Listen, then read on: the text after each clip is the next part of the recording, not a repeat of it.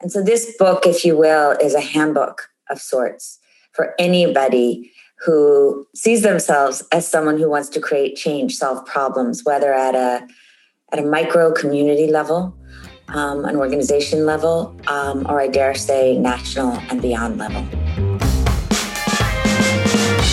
Hello, and welcome to Books Driving Change, a podcast where I'm Matthew Bishop, uh, talk to authors of books with big ideas about how we build back better after we come out of the pandemic.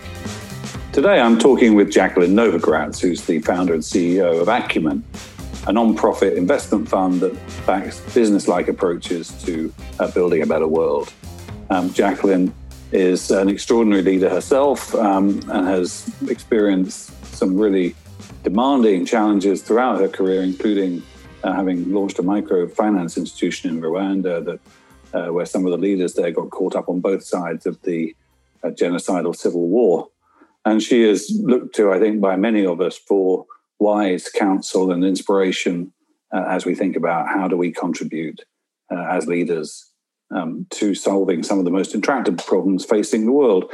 She's written a new book, Manifesto for a Moral Revolution, practices to build a better world, uh, which I recommend to everybody. And I'm going to be talking with her now about some of the key ideas in the book.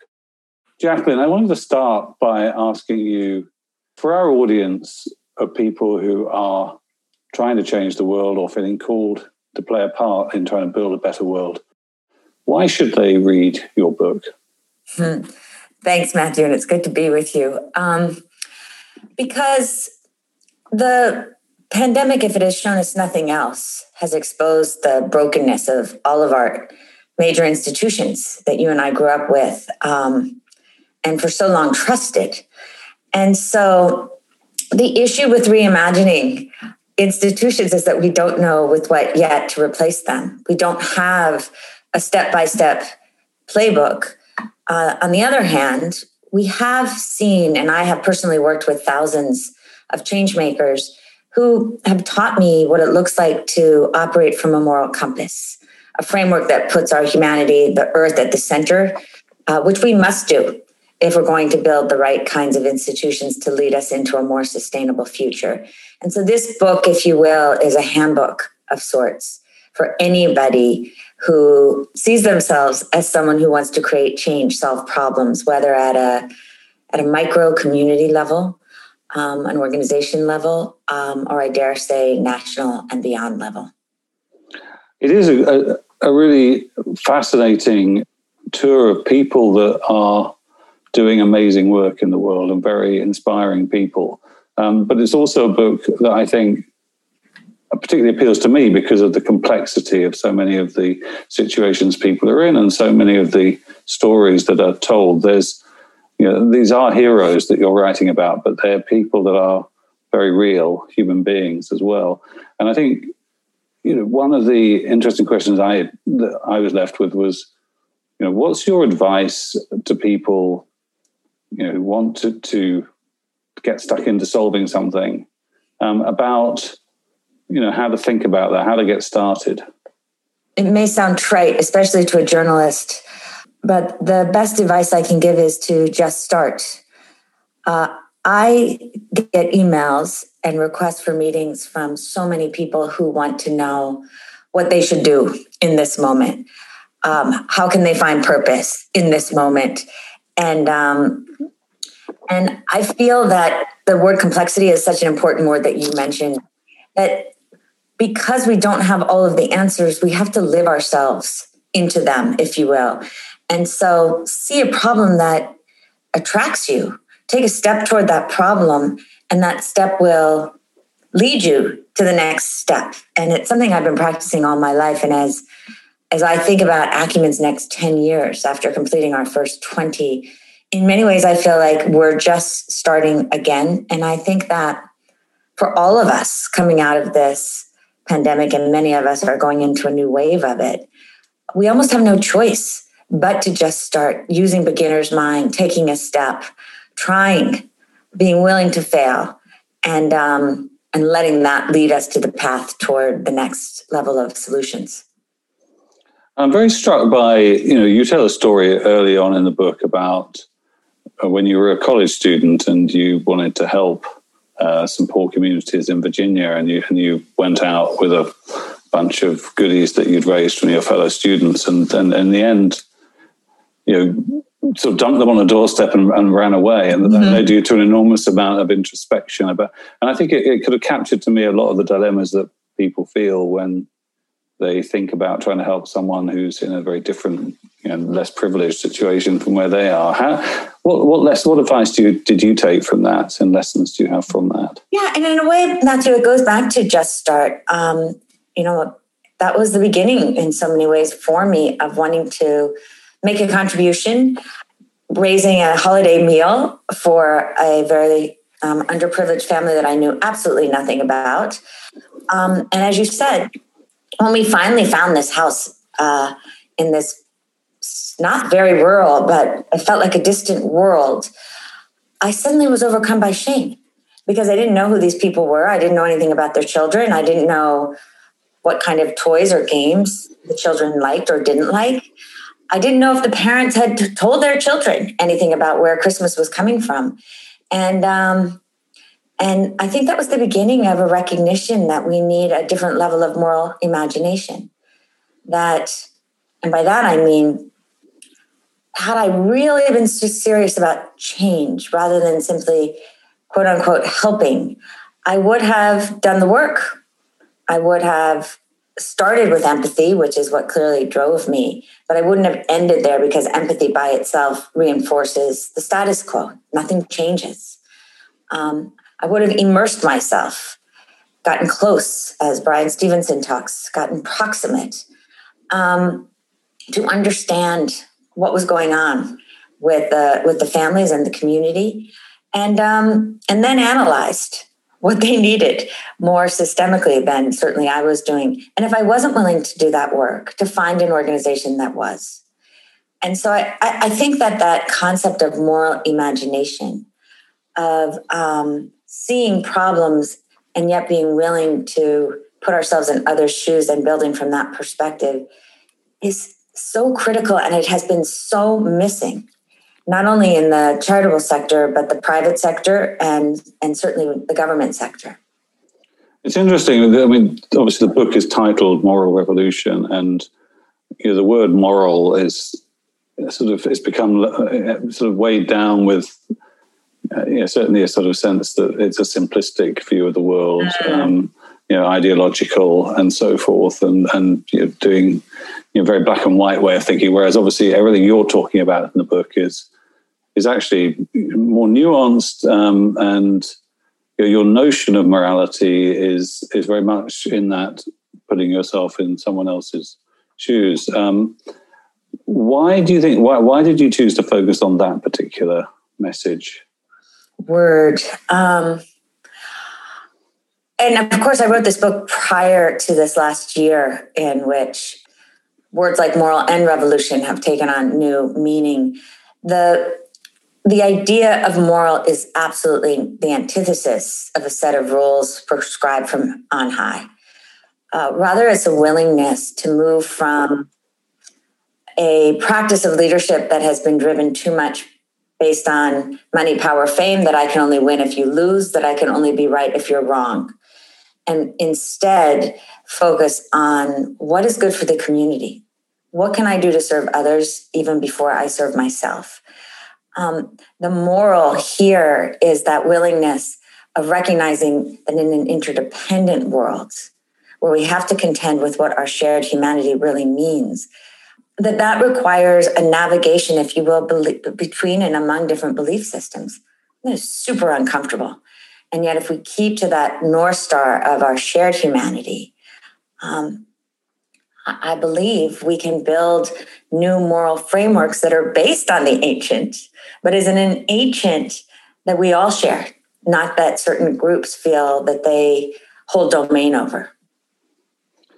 And you know, it, it, it seems like for some reason the public has become more and more drawn to a different model of leader, the sort of leader that is an otherer, you know, that kind of wants to sort of strengthen a tribalistic approach and, and bash people that are different.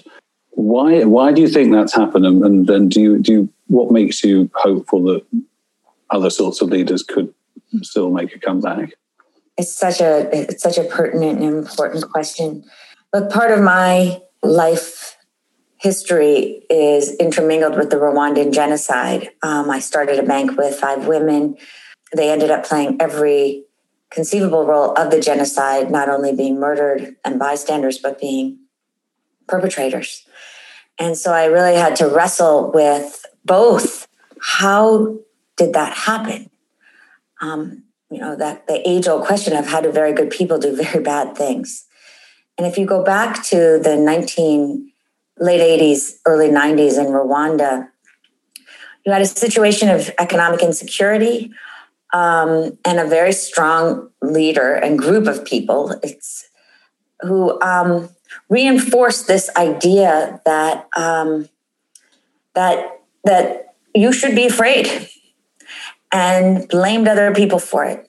And what I concluded after many years of thinking about it, spending time in prisons, talking to people there, was that um, we make everything so simple. We have a false binary. We see people as monsters or angels, good or bad, when in fact, monsters and angels exist in every single one of us. And that the monsters are really our broken parts. They're that, they're our, petty insecurities, our griefs, there are um, our fear of reckoning with the with who we are in so so so many ways, and those are precisely the moments where strong men, where demagogues find it easy to prey on those insecurities, blame other people, and make us do terrible things, and we're seeing that.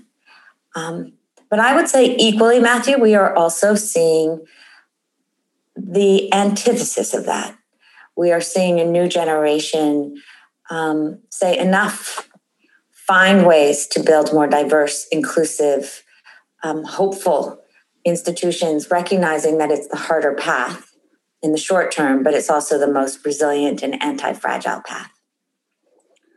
You have a very sort of interesting discussion of identity um, that goes throughout the book, but but, but is concentrated in particular parts of it, um, which you know build on that notion that that we have both angels and, and a, bit, a bit of the angel, a bit of the monster in all of us, and we're not the worst thing that we've ever done. But and, and equally, you have this great quote about we're not a drop in the ocean, but the ocean in every drop, um, that gets at this multi, multiplicity of identities that we're all trying to navigate uh, in, in the world, particularly if we're in a leadership role where we can become very worried about being pigeonholed as a particular thing. But you know, I think probably you and I both we're white people. People think we're how you know they notice that they notice that maybe we've had some privileges. Although I think in both our cases we've would look at other white people and think some of them are more privileged in the lives that they've had. But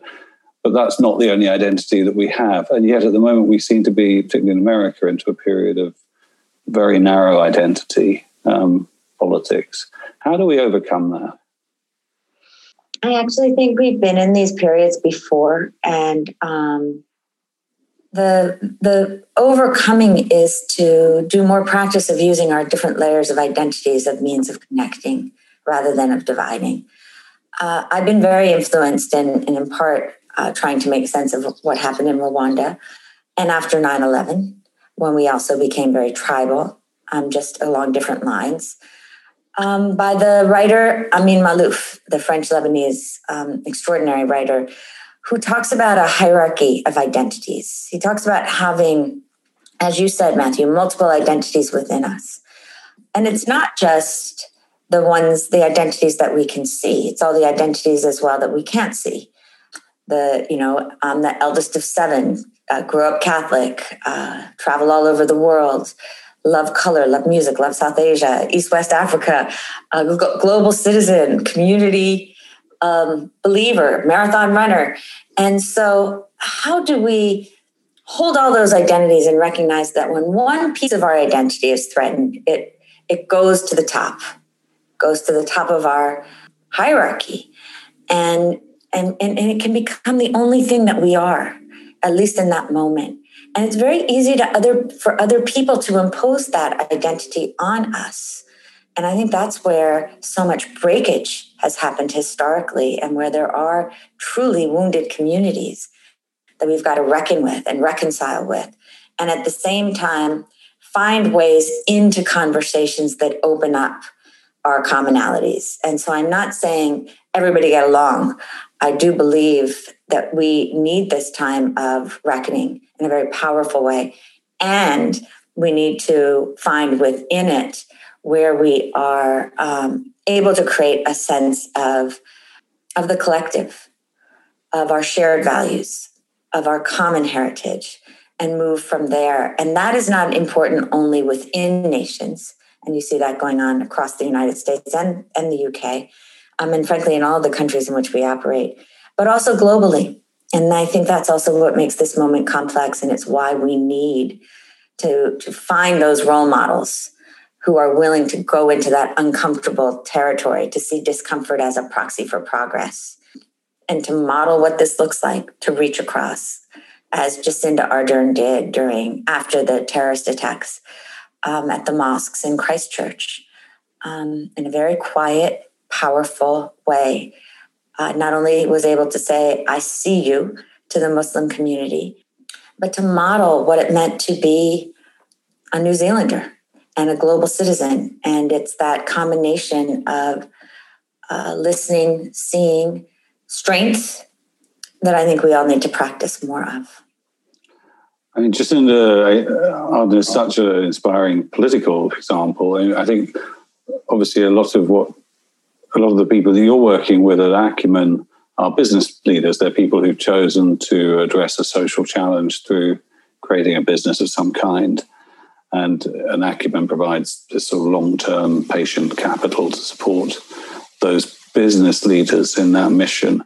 And I think one of the I think a lot of people, one of the questions a lot of people are wrestling with as they look at this current you know, divided world with this tremendous problems of ranging from the pandemic through to the climate change you know, threat that is, is looming over us. They're asking you know, do I go into, uh, should I go into politics? Should I go into government? Should I go into traditional non-profit sector? Should I, can, can I do it through business? How do you advise people as they, young people, as particularly as they come to you and ask about, you know, is, is it really possible to change the world through business or would I be better off going into government? I don't think there's a better off. I think there's a more of a self reckoning. Who are you? Where do you thrive? But in terms of business, I've really come to see the possibilities in this time of so much fracturing. If we're conscious, and being conscious is a big piece of this, I've really come to see business as a possible tool for peace.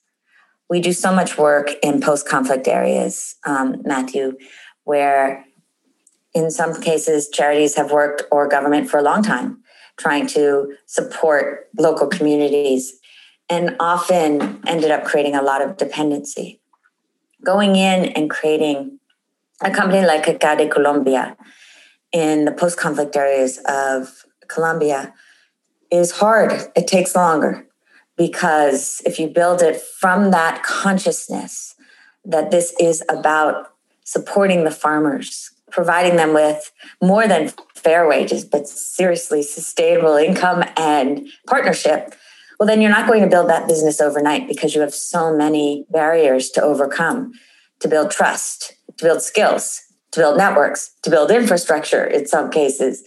Um, and yet, I've seen time and again where a partnership with the Arhuaco uh, indigenous group of Northern Colombia or Tumaco, which is another post conflict area riddled with the cocaine wars. I've seen community come together across lines, build trust, income, an ability to plan for the future, and a sense of ownership. We need more of that. It's interesting. So many big businesses now feel that they are talking about their social responsibility in a way that was sort of unthinkable 10 years ago. Um, and I guess you know, the journalist in me is sort of immediately skeptical about a lot of this. How, how would you sort out the sheep from the goats in that sense? What are we looking? What what tells you that a big business leader is authentic when they're when they're actually talking about their social obligations and responsibility? It's a, it's a great question. I, I, do think narrative matters, and we are at the beginning of a new narrative. And so um, within it are a lot of phonies. Um, and yet there are those who are making very concrete, specific goals um, made public to the world, and we can hold that those individuals to account, and they know it. I'm thinking about um, Ken Frazier of Merck, who I think it was with Ginni Rometty um, made a commitment to not just hire a million um, African Americans in the next decade, but to help them build their capabilities and skills um, so that they move more into career. I'm thinking of Alan Jope of Unilever, who made a um, commitment to build living wages throughout the supply chain. For a $2 billion company, that is just the most audacious goal. And I know how hard it is to build inclusive supply chains because Acumen does it.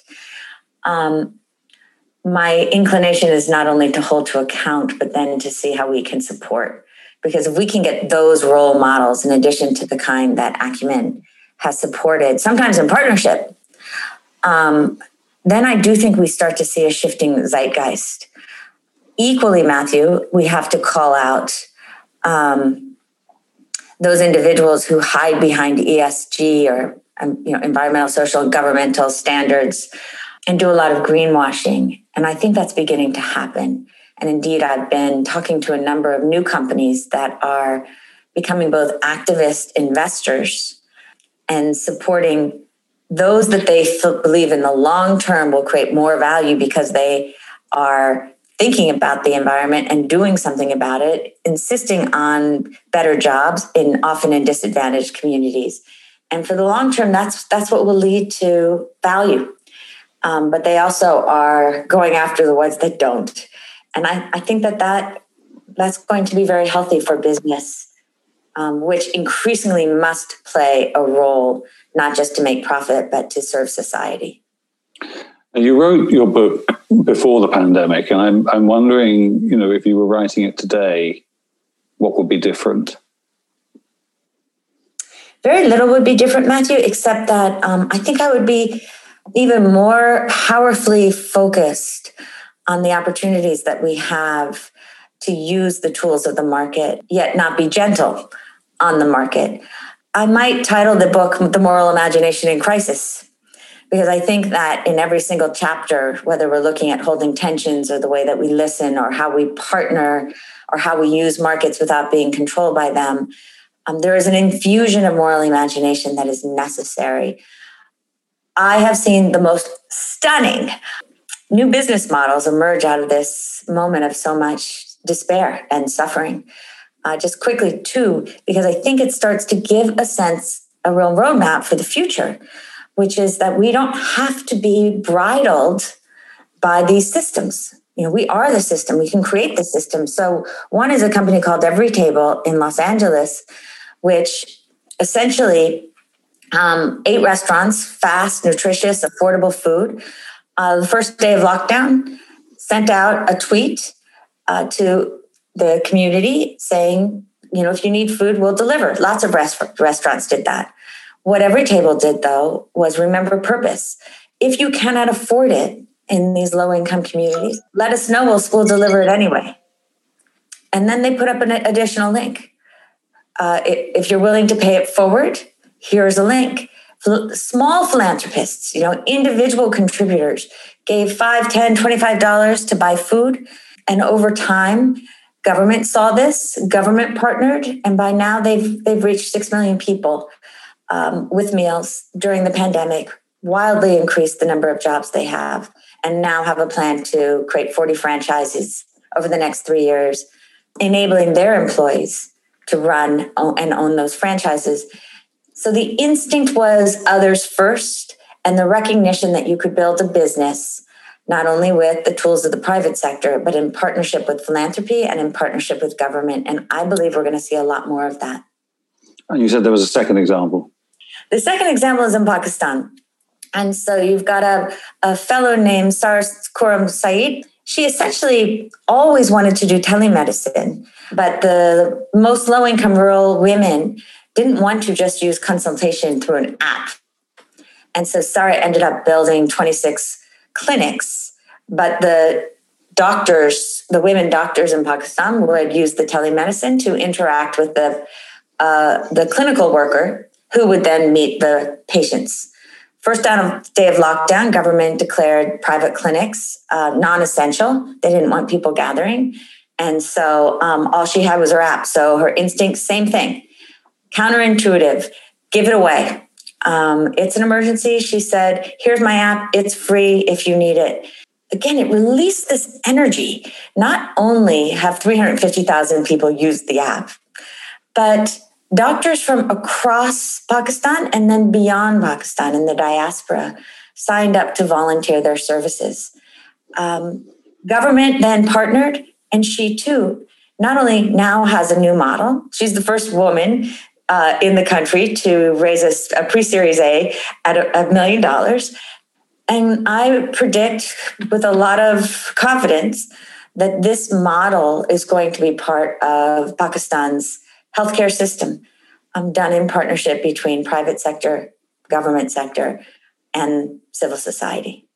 I, mean, I think one of the joys of, of your book is that there are so many great examples like this that are positive, inspiring narratives, but also they're not, there's no sense of this being BS or marketing. These are real people grounded in very real situations, struggling, um, overcoming struggles, sometimes not overcoming, but then learning, hopefully, from what, what, what doesn't work. But often, in the cases you have, I mean, there's some amazing impact that's had for for good. And so, I, for that reason alone, would would commend the book to uh, to people who are thinking about how do they get involved in in building a better world. Um, so much solid um, wisdom to draw on in the book for, and, and, leadership lessons from you, Jacqueline. I would just like to finish by asking you you have this audience of, of, of people thinking about change, what they can do to change the world. One challenge or piece of advice to them, maybe a challenge to them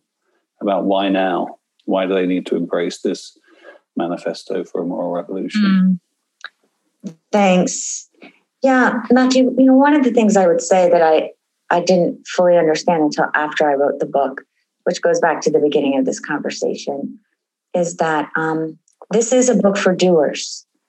Uh, we've seen the power of saying what's wrong with the system, and we need people who are articulate and able to do that.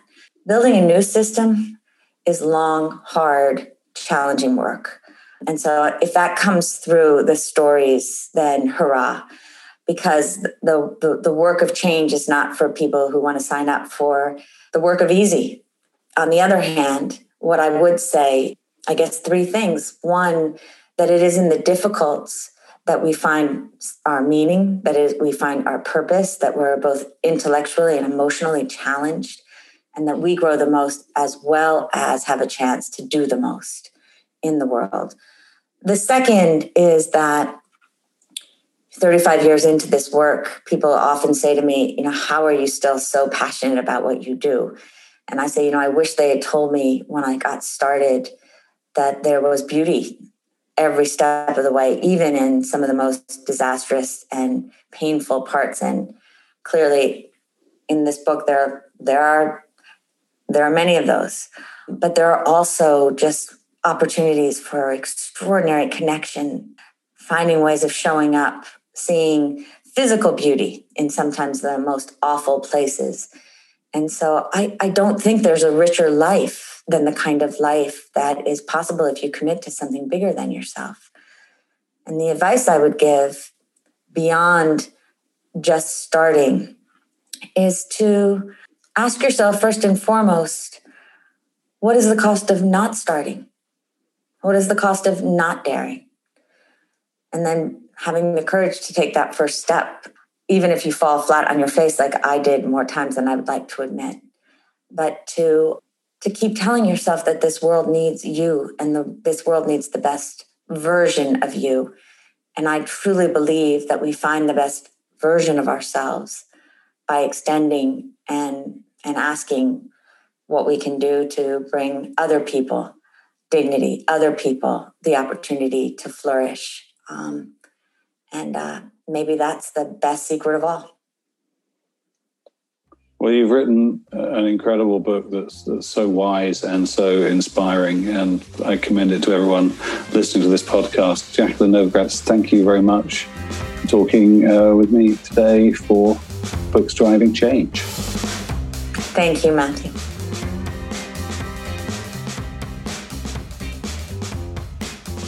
This is Arabella Meyer, Editor in Chief of Driving Change. Thank you for listening. I hope you enjoyed this podcast. If you did, please leave us a review and rate us. And if you'd like more, please subscribe wherever you get your podcasts. To learn more about us, please visit us at drivingchange.org and follow us on social media at underscore driving change. Until the next time, this is Driving Change.